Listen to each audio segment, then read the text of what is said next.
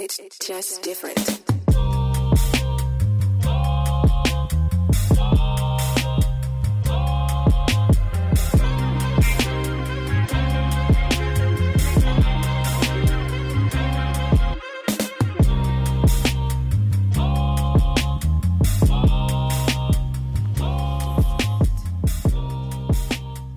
What's going on, everybody? Welcome back to another episode of the Instant Replay Podcast. As always, I am your host, Dominic Shirosky, and we have a full, I mean, a full stacked lineup for everything that we need to talk about today. So much is going on um, across basically everywhere in sports, whether it's golf, MLB. We're going to talk a little bit of WNBA today. Obviously, we'll talk about the Logan Paul, or I'm sorry, not Logan, Jake Paul and Tyron Woodley fight. But the biggest news that came across today that we absolutely have to talk about is in the NFL. And that is where we are going to start off. Um, it's funny because I was literally getting ready to talk about how all of the other quarterback competitions in the league seem to have come to an end, right? Like we pretty much know who's going to be the starter everywhere. And really, the only place that we had a question about was New England. You know, we talked about that on the last pod. And New England gave us our answer today when the news broke that Cam Newton was released by the New England Patriots. Um, obviously, this was shocking. We knew teams were going to be cutting a lot of players today. We knew a lot of guys were going to be waived, released, however you want to say it, um, because today is the deadline uh, for the 53 man roster. Teams have to have their their rosters down to 53 uh, by four o'clock today, so that will be in about another 30 minutes. But this was kind of shocking news, um, just because I don't think like I don't think anyone thought that like okay, even if they they give Mac Jones the job, they're not like it's like okay, well then you just have Cam as your backup. Now, here's what I will say because there's two things that I think. There's two lines of thinking here when I first heard this. After I had my initial shock out of the way of like, oh my god, they just released Cam Newton. Um, it was okay, Mac Jones is going to be the starter. Why did they release Cam? One of two things. This was either the Patriots looking out for Cam and knowing that, hey, Cam, we know you want to be a starter. By releasing you, you have your pick of the litter. You have every opportunity to maybe go out there and have free reign so that way we don't have to trade you. You don't have to, by releasing you, you can go out there, be a free agent. Your contract is already, uh, most of it, I think like most of it was fully guaranteed or something like that or whatever. Um, so he's still going to get his money from the Patriots, which is pretty good. But I think there is that line of thinking that maybe this was something that Cam might have asked for, you know, where it was like the Patriots might have come to him and said, hey, we're going to start Mac. We know you want the opportunity to be a starter, and being a backup isn't really what you are looking for to do um, how would you like to go about this? Would you like for us to release you so that way you can go out and still try and attain that goal of being a starter?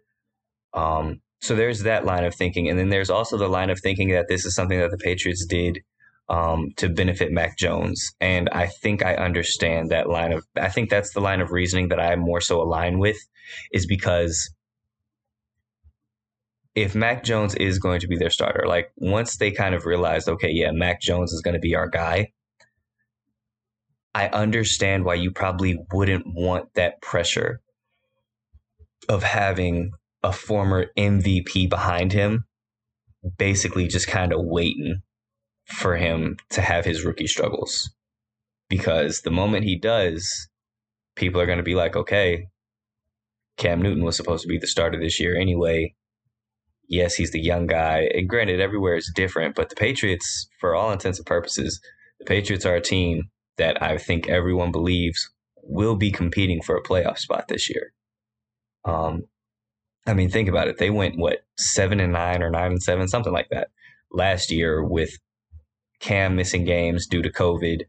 Um, a team that was just completely devoid of offensive weapons, and they still were basically a 500 team with that roster, which really it, they had no business being that good. I think if anyone else was coaching the Patriots last year, that team would have won less than five games.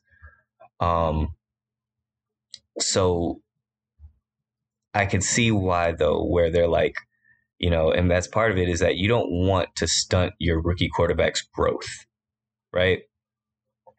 And I, I mentioned how uh, with Eli Manning, and Kurt Warner, how Kurt Warner, you know, early on with the Giants, Eli Manning struggled and they were thinking about bringing in Kurt, and Kurt said, no, leave him in there, let him learn, let him take his lumps because it's the only way he's going to get better.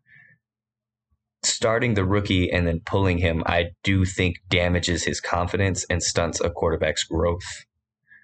And so I I can see why they would have wanted to get rid of Cam because now no one's going to be like, no one's going to be clamoring for Brian Hoyer to be the starter.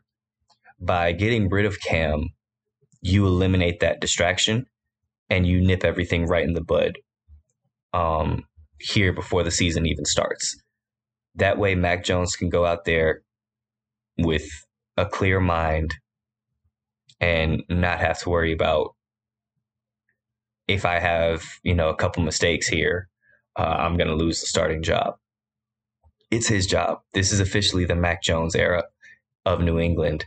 Um, and you know, yes, everyone could probably say, you know, well, you could have kept Cam around, you know, to maybe help mentor him and things like that. But it's like Brian Hoyer can do that, and I'd probably say Brian Hoyer, being the fact that he's been a backup quarterback for the majority of his career, he's probably better suited to be that mentor. You know, they always talk about how like backup quarterbacks go on to be very good coaches, coordinators, and things like that, mentors, because they've that's kind of the role that they've always been in as a backup. You know, you do a lot of the homework for the starting quarterback. Um, you kind of have to build that those relationships.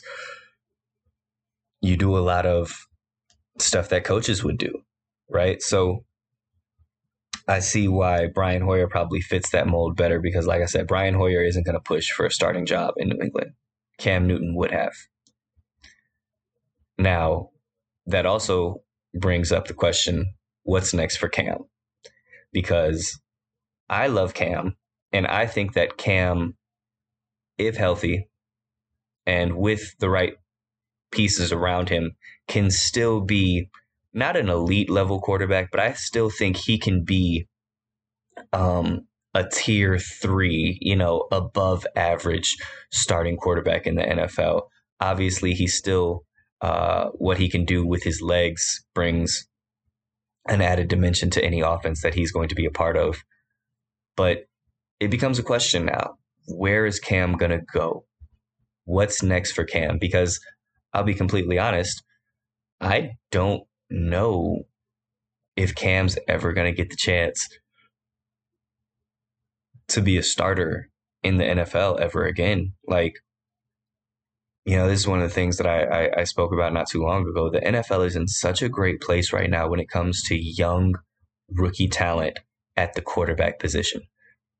And even not just rookies, like just guys that are under 25 years old. Like, look around the league and see some of these guys who, I mean, it feels like every other team has a plan, has a quarterback that is set to be the future of the franchise, right?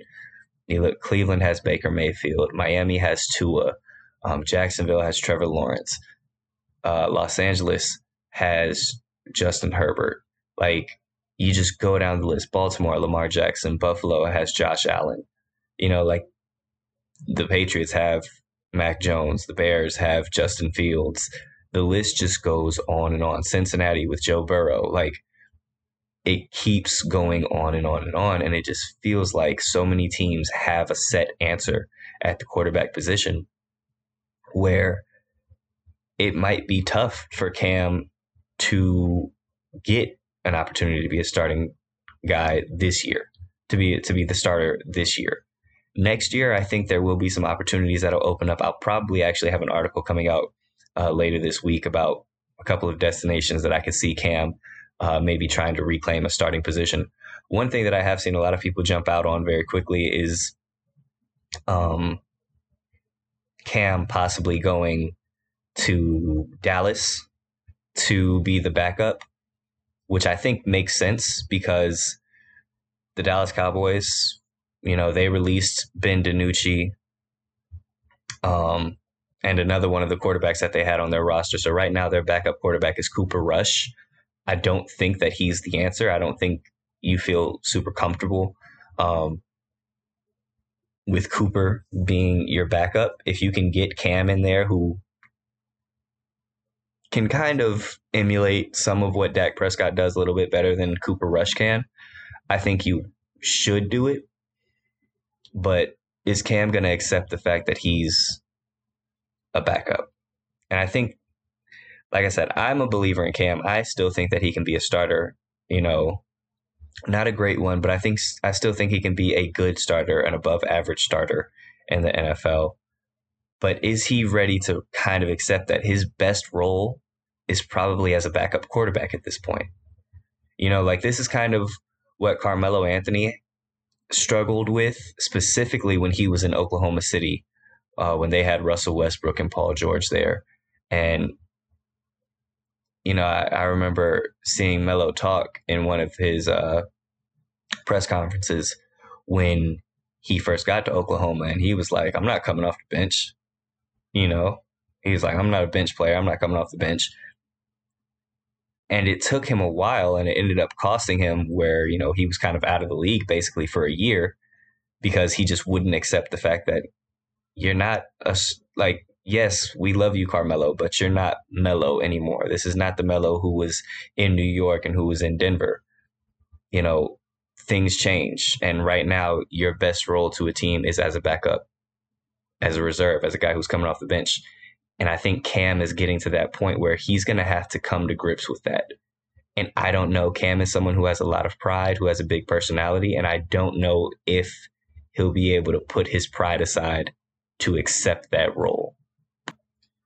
But yeah, so it seems like, though, that Dallas could be a spot where maybe he goes there, but it's um it's rough. It's gonna be rough for Cam. Like I said, I, I do believe that there are a few locations or a few job opportunities that will open up for Cam uh, once once we get to next year. Um, but as of right now, we'll see. We'll see. But that was the the real big news that came across uh, today. Um, a couple other things in the NFL because we got a lot to talk about, so I don't want to spend too much time um, on any one area. Uh, a little bit of bad news for the Baltimore Ravens. Uh, starting running back J.K. Dobbins was carted off of the field on uh, their last preseason game, and unfortunately, uh, was confirmed he does have a uh, torn ACL. He will be done for the season. I think this hurts.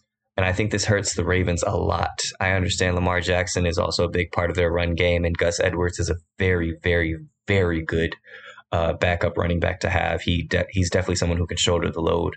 But I I I think J.K. Dobbins is one of those guys where he was going to take that leap um, and really insert himself in you know that conversation of I'm one of the 10 best running backs in the league. You know, kind of how like Nick Chubb has kind of, you know, taken huge step, steps forward. And it feels like in just two years, Nick Chubb has shown that he's one of maybe the five or 10 best running backs in the league. It felt like this was a year J.K. Dobbins, at least for me.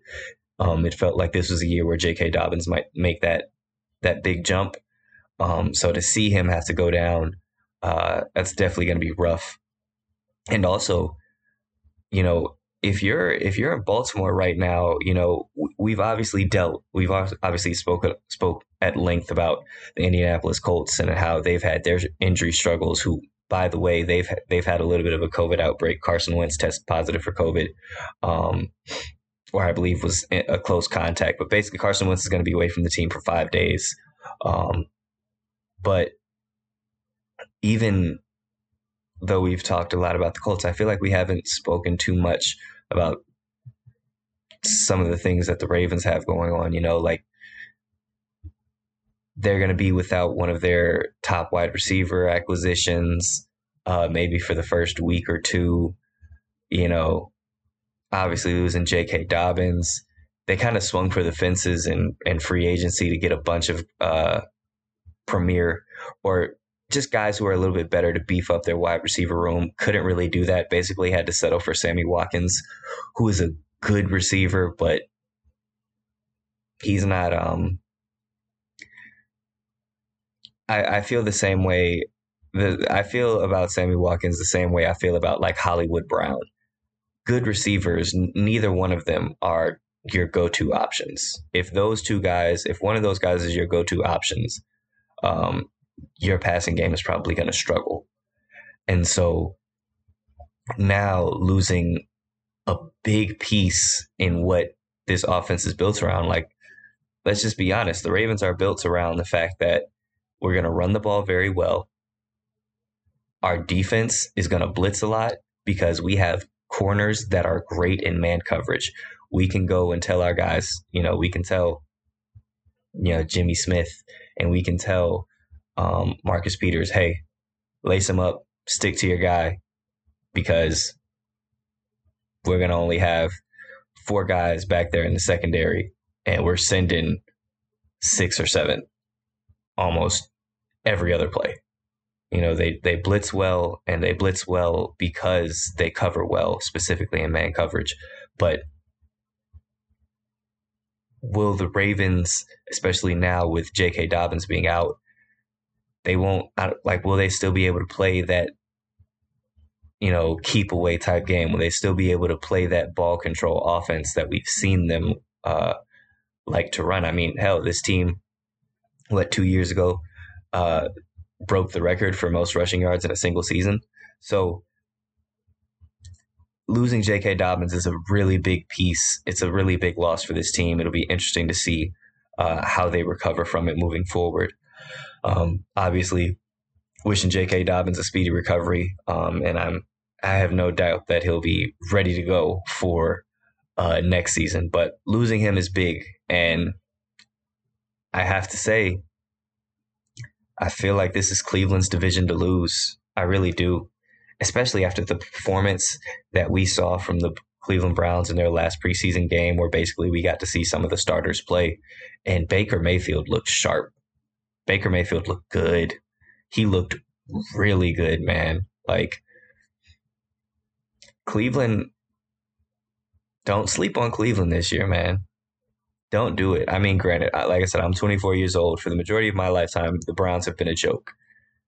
I look at this team now, and this is the first time I think I ever looked at the Cleveland Browns and legitimately thought they're a better team than us. Us, obviously, being the Pittsburgh Steeler because I'm a Pittsburgh Steeler fan. But this is the first time in a very, like I said, in my lifetime where I sat back and looked at the Cleveland Browns and I legitimately thought, like, no, they're a better team than we are. So, and then obviously the addition, you know, getting Odell Beckham Jr. back, who, if you're one of those people who think that, oh, Baker Mayfield in this offense was better without Odell, you and I are just never going to see eye to eye on a lot of things when it comes to football.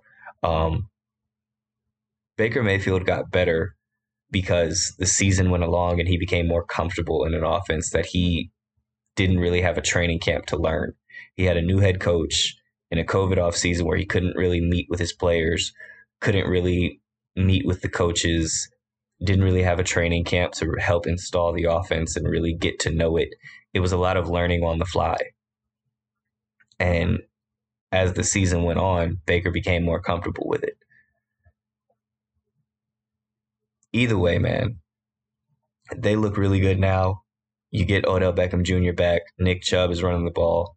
You got Kareem Hunt there. Jarvis Landry still there. I mean, Cleveland is stacked. Cleveland is absolutely stacked. And I think uh, every other team in the AFC North needs to be put on notice. Uh, it seems like the Browns are the kings of this division right now. We'll see how it plays out for the rest of the season. But as of right now, this is Cleveland's division to lose. Um, you know, with Pittsburgh, we still have to see what that offensive line is going to look like. That's really the only thing that we have to question about the Steelers. We know they have talent. Najee Harris, I think he's going to be a good running back, right? Like he to me is one of the guys you spend a first round, you spend a first rounder on a running back. He obviously has some generational type talent. He's obviously something special. That's what I believe Najee Harris is. Um, and then you still have, you know, Juju Smith Schuster, Diontae Johnson, um, Chase Claypool. You still have James Washington. Uh, Pat Pat Freiermuth looked very good um, in that one preseason game uh, not too long ago. Um, not this the the from two weeks ago. So obviously the offense is there. Ben, his arm looked pretty good in that preseason game as well. Um, we'll see how that translates to the regular season moving forward. But if this offensive line in Pittsburgh can hold up and be better than they were last year, I think the Steelers are definitely going to be in a spot to contend. But like I said, this is the Browns division to lose, and it's not a. They, well, you know what? I'll say this: they do have pressure on them for the first time, which is going to be interesting. You know, like now, you know, there's an expectation that you guys are going to be good. Teams are looking at you and they're circling that date. How will they handle that pressure? We'll see. But like I said, the Browns right now are the cream of the crop when it comes to the AFC North. And in all honesty, they're one of the best teams in the AFC. I mean, if you're asking me personally, they're probably they're probably the third best team in this conference. If I'm if I if I have to sit back and be honest with myself, they're probably the third best team in this conference behind, in my opinion, the Chiefs and the Colts. So we'll see what happens there. But like I said, I don't want to spend too much time just on the NFL because there's a lot of other things that we have to get into uh, real quick. Um, let's talk a little bit of golf. A little bit of golf. So obviously, you had Bryson DeChambeau and Cantlay's um, playoff, and you know, it, so here's what I will say. I'm not someone who watches golf. It's not super fun for me. It's a pretty boring sport. It is fun to play. I enjoy it. You know, I go to Top Golf, I get my swing, get a couple swings in, feel good about myself, maybe beat some of my friends in some games. Sometimes I lose. It depends on who I'm playing with. Um, but for the most part, golf isn't something that I've paid too much close attention to. However, there is nothing like I mean, and you know what? I won't say there's nothing like it, but the sudden death aspect that we get for certain sports is so great. Like in soccer, when the score is tied and you go to penalty kicks, and it's like, oh my goodness, like the nerves, everything is there, right? Um, you get that same feeling in golf when you get to playoff shots when every when when scores are tied and it's now okay one hole right here who's going to shoot it better like that is so nerve-wracking and I'll be honest Cantlay was incredible hit phenomenal putts and I feel like everyone was praising him because he absolutely like he did his thing, right? I said his putt game was incredible the other day. However, I believe this match ended up having, I believe there were five playoff shots. But while everyone is praising Cantlay, I'm sorry because I I have to be Mr. Negative. I have to be negative Nancy here. Why are we not talking about how Bryson DeChambeau completely choked? Bryson DeChambeau had a chance multiple times. At the end of regulation on the 18th hole, he had an opportunity to put this uh, to put this tournament away. Missed a putt from about 56 feet out, I believe. Which, granted, it's a long putt, right? That's not an easy putt to make. But he's also a professional. He's Bryson DeChambeau. This is what you're supposed to do. So he missed a putt that would have won him because I believe he would have he would have gotten a birdie on the 18th hole.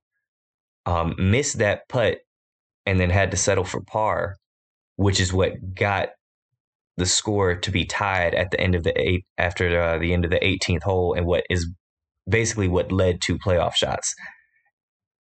And then Bryson DeChambeau, again, multiple times had opportunities to put this guy away, and he couldn't do it. He missed about four or five putts that would have won him this tournament had he made them. And like I said, Cantlay was extremely clutch, hit nice shot after nice shot. But the only reason this went as far as it did was because Bryson DeChambeau could not deliver when it mattered most. And I know, like I said, this is me being a negative Nancy. This is me focusing on the negative and maybe me being a pessimist. But dude, like, like how? Because you know what? Because you know what? Because here's the thing. If LeBron James or Kevin Durant, let's say let's say there's an NBA game that went to like four overtimes. And let's say LeBron or Kevin Durant game's tied up at the end of the fourth quarter, two seconds left. You know, LeBron has a chance to to put the game away to win it. He shoots it, he misses. We go to overtime. Same situation at the end of uh, the first overtime. Game's tied up, two seconds left. LeBron has it, or eight seconds left. LeBron has a chance to end the game. He misses again. We go to another overtime. Like, imagine if LeBron missed like four game winners in one game and then went on to lose that same game people would absolutely crush him. It would be, I mean, the st- now granted, granted, Bryson DeChambeau is definitely not the LeBron James of golf. Golf is not basketball. Not as many people care about golf. Bryson DeChambeau is not as big of a name. He's also not. Don't get me twisted. Bryson DeChambeau, incredible golfer, but he's not, like I said, the LeBron James of golfing, right? but still, I just I just found it odd that so much of this coverage on it was, oh my goodness, Cantlay just kept hitting good putt after good putt, and he was he he he, he was shooting the ball very well, and I'm just like, are we not going to talk about Bryson DeChambeau just totally whiffing on five different shots that would have won him this tournament? But again, maybe that's just me. Maybe that's me being negative. Who knows?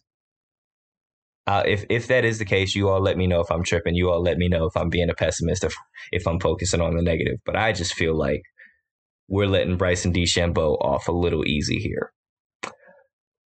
Now, from one sport that we never talk about to another sport that we don't talk about too often, MLB. And I'm just going to be completely honest with you the only time we really ever talk about baseball on this show is if there's something strange going on.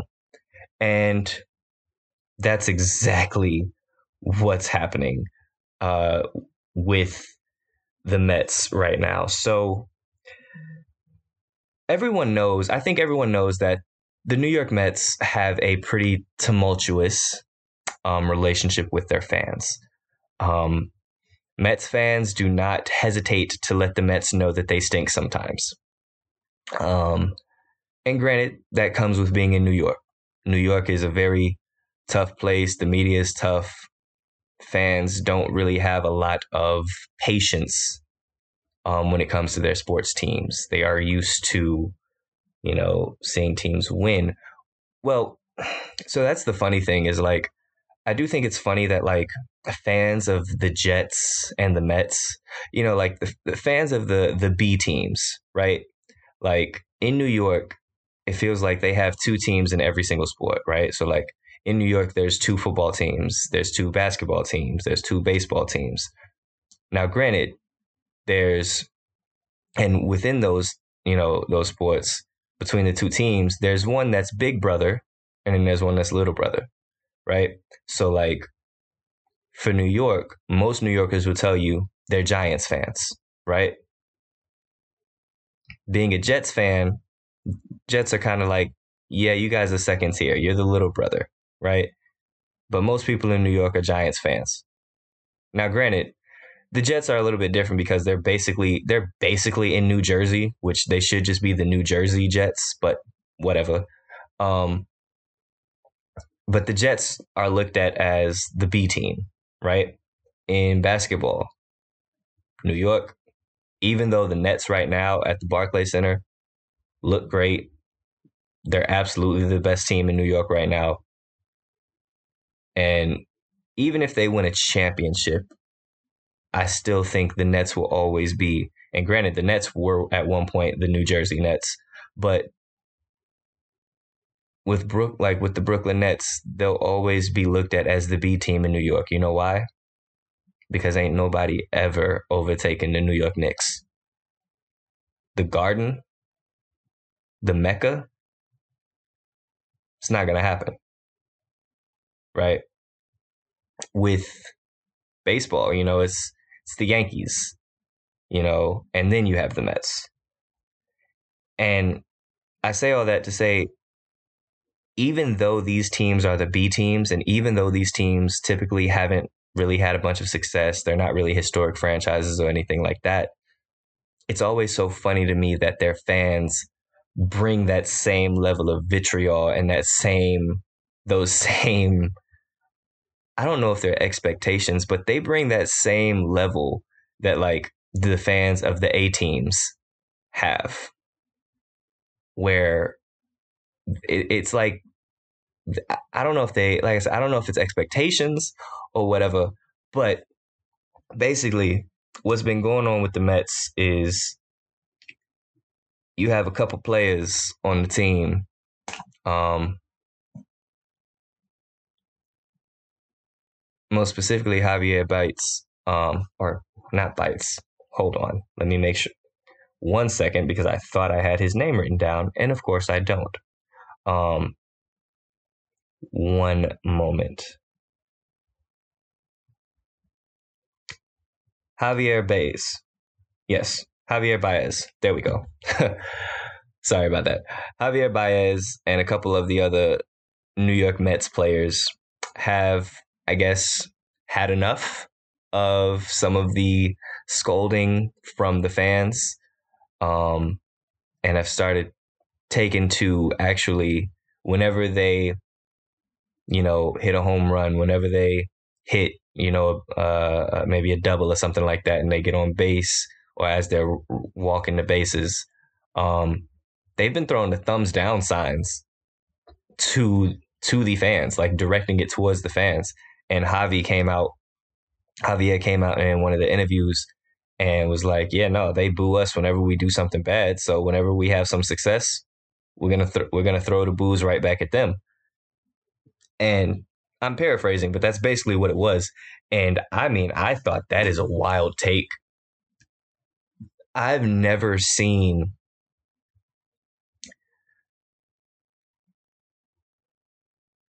I don't like I've never seen a player actively like boo or throw negative signs towards fans of their own team. You know, like I've seen guys play the villain and, you know, they play up to the hate that opposing teams fans will give them. But for the players on the team that you are rooting for to basically saying no, screw you is wild. It's insane. And I have no idea. I, I will assume that this won't last for much longer. They've been doing this for a couple of games now. And granted, they've received a lot of criticism for it, which I understand. Uh, they should receive criticism for it because this is just something you can't do. Um, but I just it's like I said, it was an it was it was a wild take, and just seeing it when it happens is insane. And but like I said, I I, I seriously doubt this is going to last much longer, especially with the owners, because I mean, this is something like you start going at the fans, and that's the type of stuff that'll make fans not come to games. And if fans aren't coming to games, guess what? That means tickets aren't being sold, concessions aren't being sold, food, alcoholic beverages, all of that stuff is not being sold. So now you as a player are actively basically taking money out of your out of the owner of the team's hands. And that is something that will not go unpunished.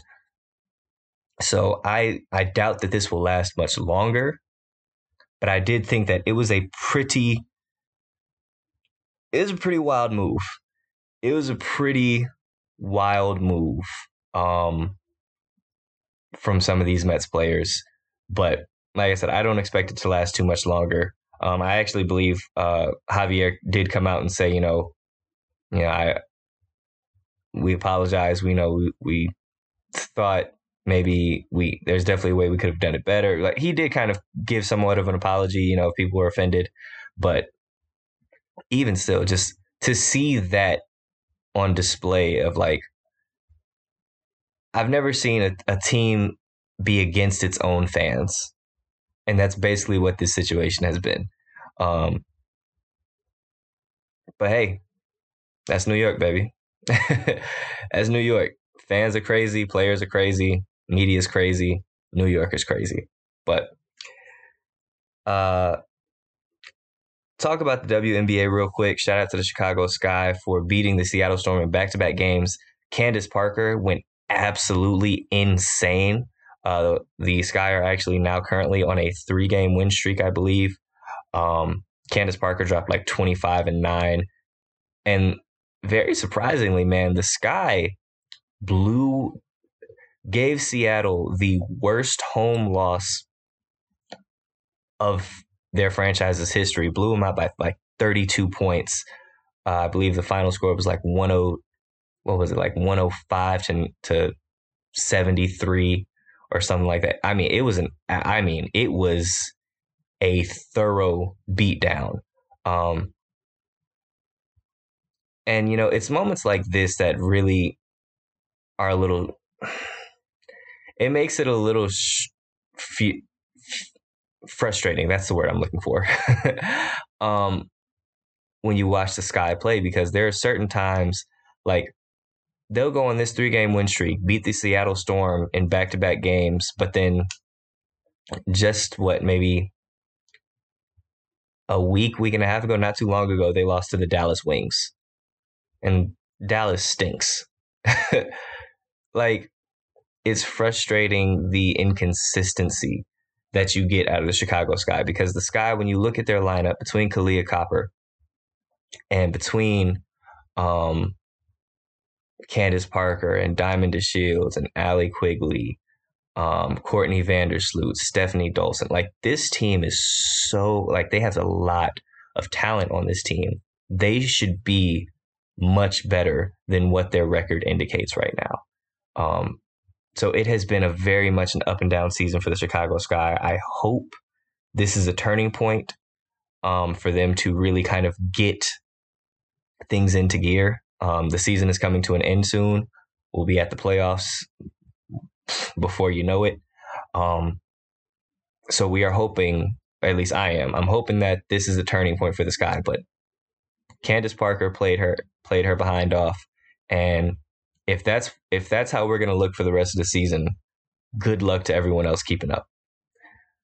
Now, save this one for last because I probably will speak on this not at length, but I'll, I'll spend a pretty decent amount of time on this. The Logan Paul Tyron Woodley fight. Well, first things first, let's talk about the other undercards and things like that. There were some decent fights. Um,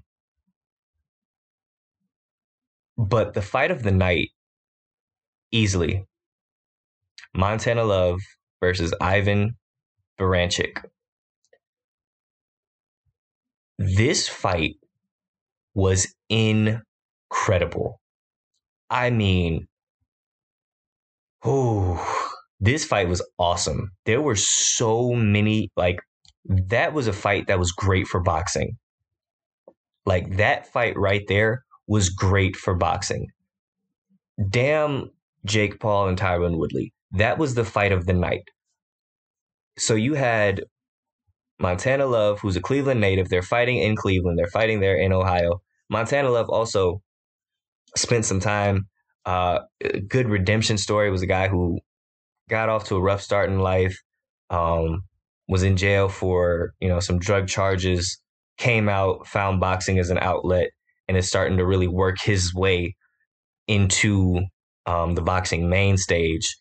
And you have Ivan Baranchyk, who is a guy who is a former title holder. You know, like he's he's he's he's been a belt holder before. He's won a championship before. So like these are two guys and Montana obviously he's well into his career. So these are two guys who are not slouches by any means necessary.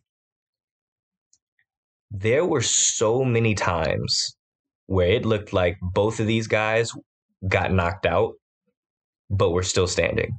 I mean, the first the first two rounds, um, they were both kind of feeling each other out. And Montana Love actually in the first two rounds, I think absolutely owned those first two rounds. He absolutely won the first two rounds, was moving around well, was really controlling the pace. Um, Baranchyk was trying to cut him off, but for the most part, Montana Love was striking, you know, and Baranchyk couldn't touch, couldn't touch Montana for the first two rounds, right? He was swinging, he was missing. You could see that Baranchyk was maybe getting a little frustrated.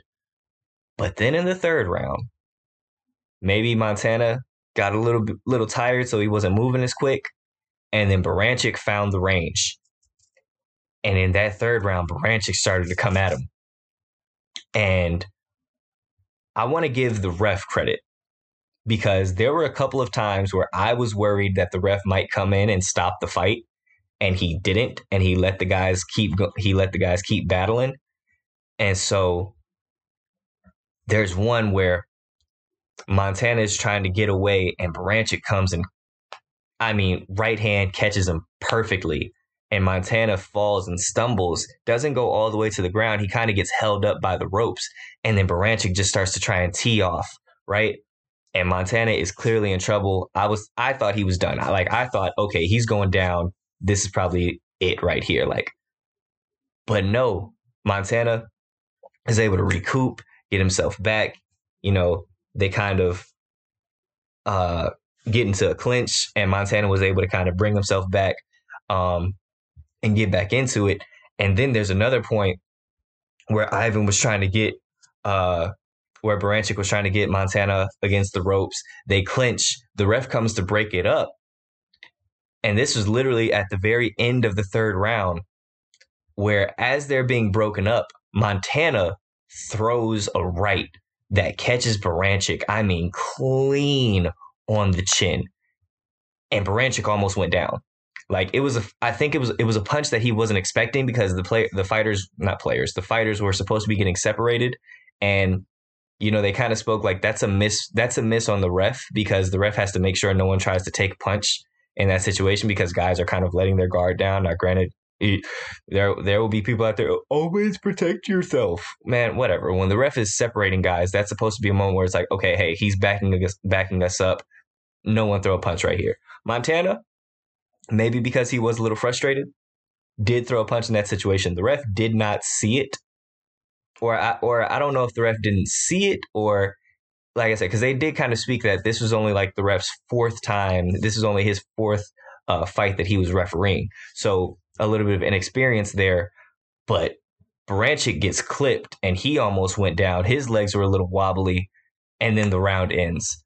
And from round three to round seven, it was nothing but fireworks left and right. I mean, oh my god, multiple times. Baranchyk was getting clocked and he was his legs would go wobbly. Um, you Montana would get clocked and you could see his eyes getting a little glazed over. And then what was again, this was fight of the night, but it ended in such a terrible way. Seventh round, Montana Love uh, is able to is able to dodge a left hand by um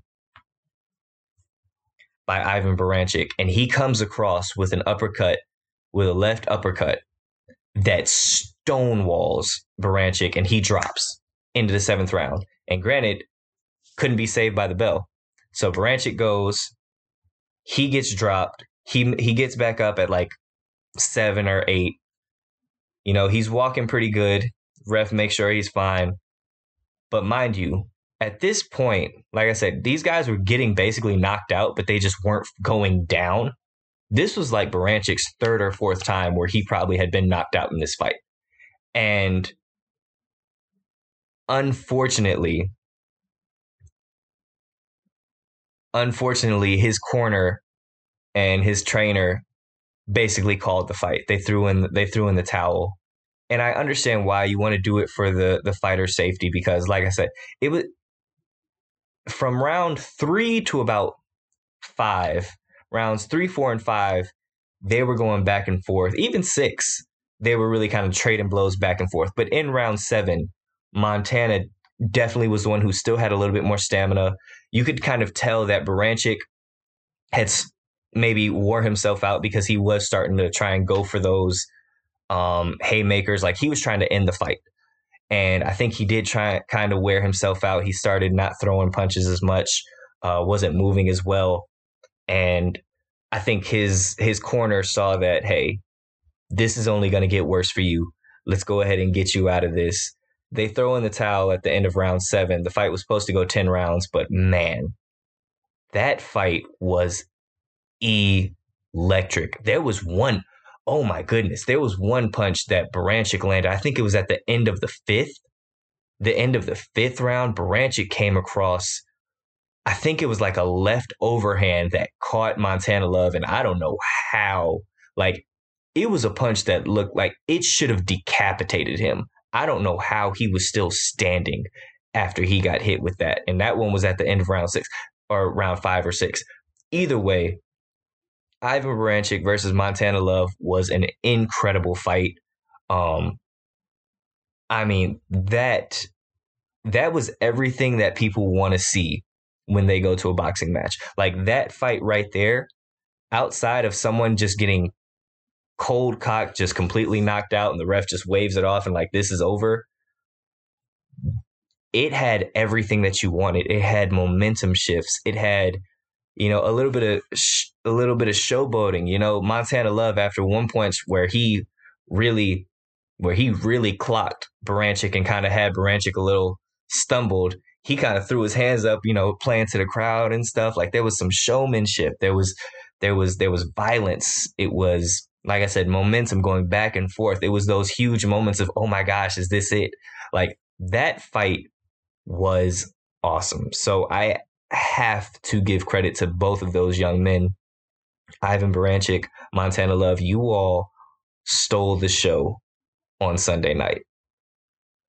Now let's talk about Jake Paul and Tyron Woodley. So I had this fight scored very close. Um, however, I will say I was I was actually surprised um, that it was a split decision. Um, Jake Paul. Now, this fight did go all eight rounds, um, which I think for some people, it, that's a good that's a good sign for Jake Paul that it went eight eight rounds because now it gave people an opportunity to really see if he could box. And Jake Paul can box; like he is a legitimate boxer at this point. But we're going to speak on that, on him being a legitimate boxer a little bit later. I want to give a little re- quick recap of the fight, and then I'm going to take tell you the big takeaway um, from this fight that I had. But all in all, it was a, it was a very good fight. Um, we saw Jake Paul prove that he can last, that he has a little bit of stamina. Now, granted, he did get worn out. Um, in those middle rounds, round four was really the turning point where Tyron Woodley, and round four was the big moment of the fight where Jake Paul got knocked down, but because he kind of was able to be held up by the ropes, it didn't get counted as a knockdown. I counted it as a knockdown. Um, but Tyron Woodley came across and landed a beautiful left handed. Now, granted, did kind of hit Jake Paul in the back of the head, but it was the first time we saw Jake Paul really go down. Like he got wobbly, he was glazed over, and it was it was frustrating to watch at times because Tyron Woodley, and this is just where the lack of experience showed. It's in those moments where you have to be aggressive.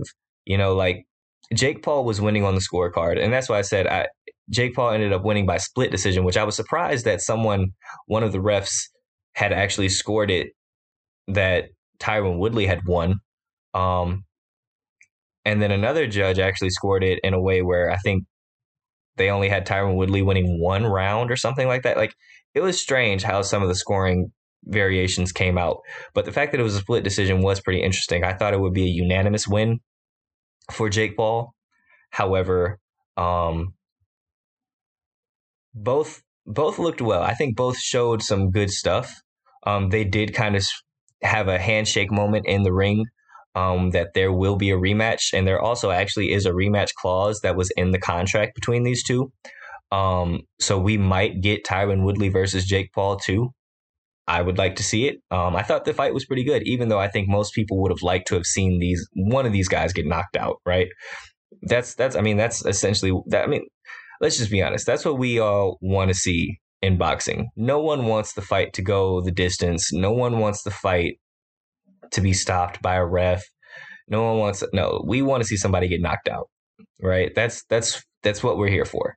Um, but Jake Paul showed, like I said, he did get a little winded, and that and that showed really after the third round. In that fourth round, you could see, and that's why I think Tyron Woodley was start when he laid that hit.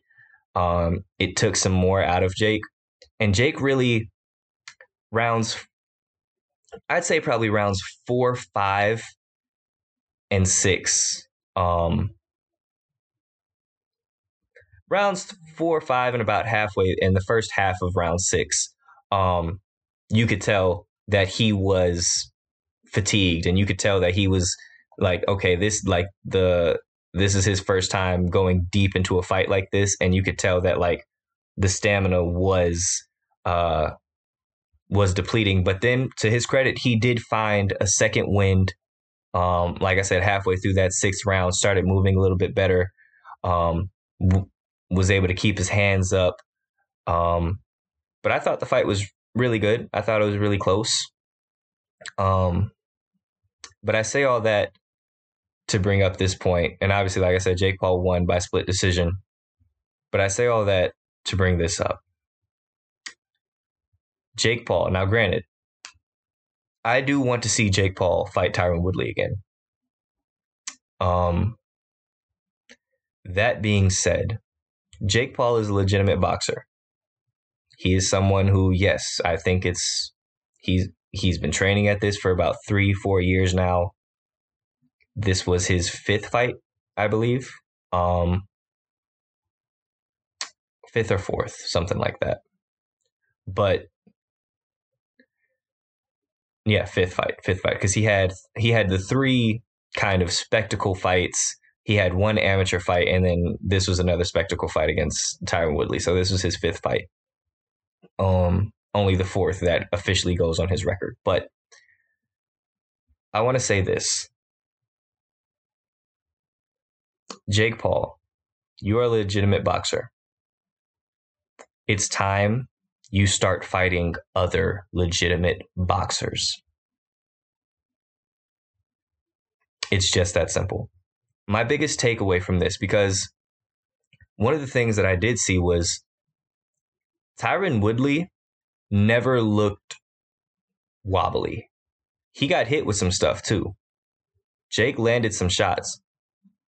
Tyron Woodley never looked hurt in this fight. There were some times where Jake looked like it was the beginning of the end when Tyron Woodley hit him a couple times. so I learned that okay, Jake Paul couldn't hurt a 40 year old Tyron Woodley. Also, the only reason Jake Paul won this fight was because of Tyron Woodley, who, uh, again, Tyron Woodley, granted, is a guy who is a legend in combat sports in the MMA world and in the UFC world, but this was his first time in a boxing ring. This was his boxing debut. And granted, Tyron Woodley has a lot of power. He's always been known as a striker in the UFC, so this was a little bit more of a challenge for Jake, and it showed. But the biggest takeaway from this fight for me was Jake Paul, while he is a legitimate boxer, Jake Paul will probably never amount to much of anything in a real boxing setting. And what do I mean by that?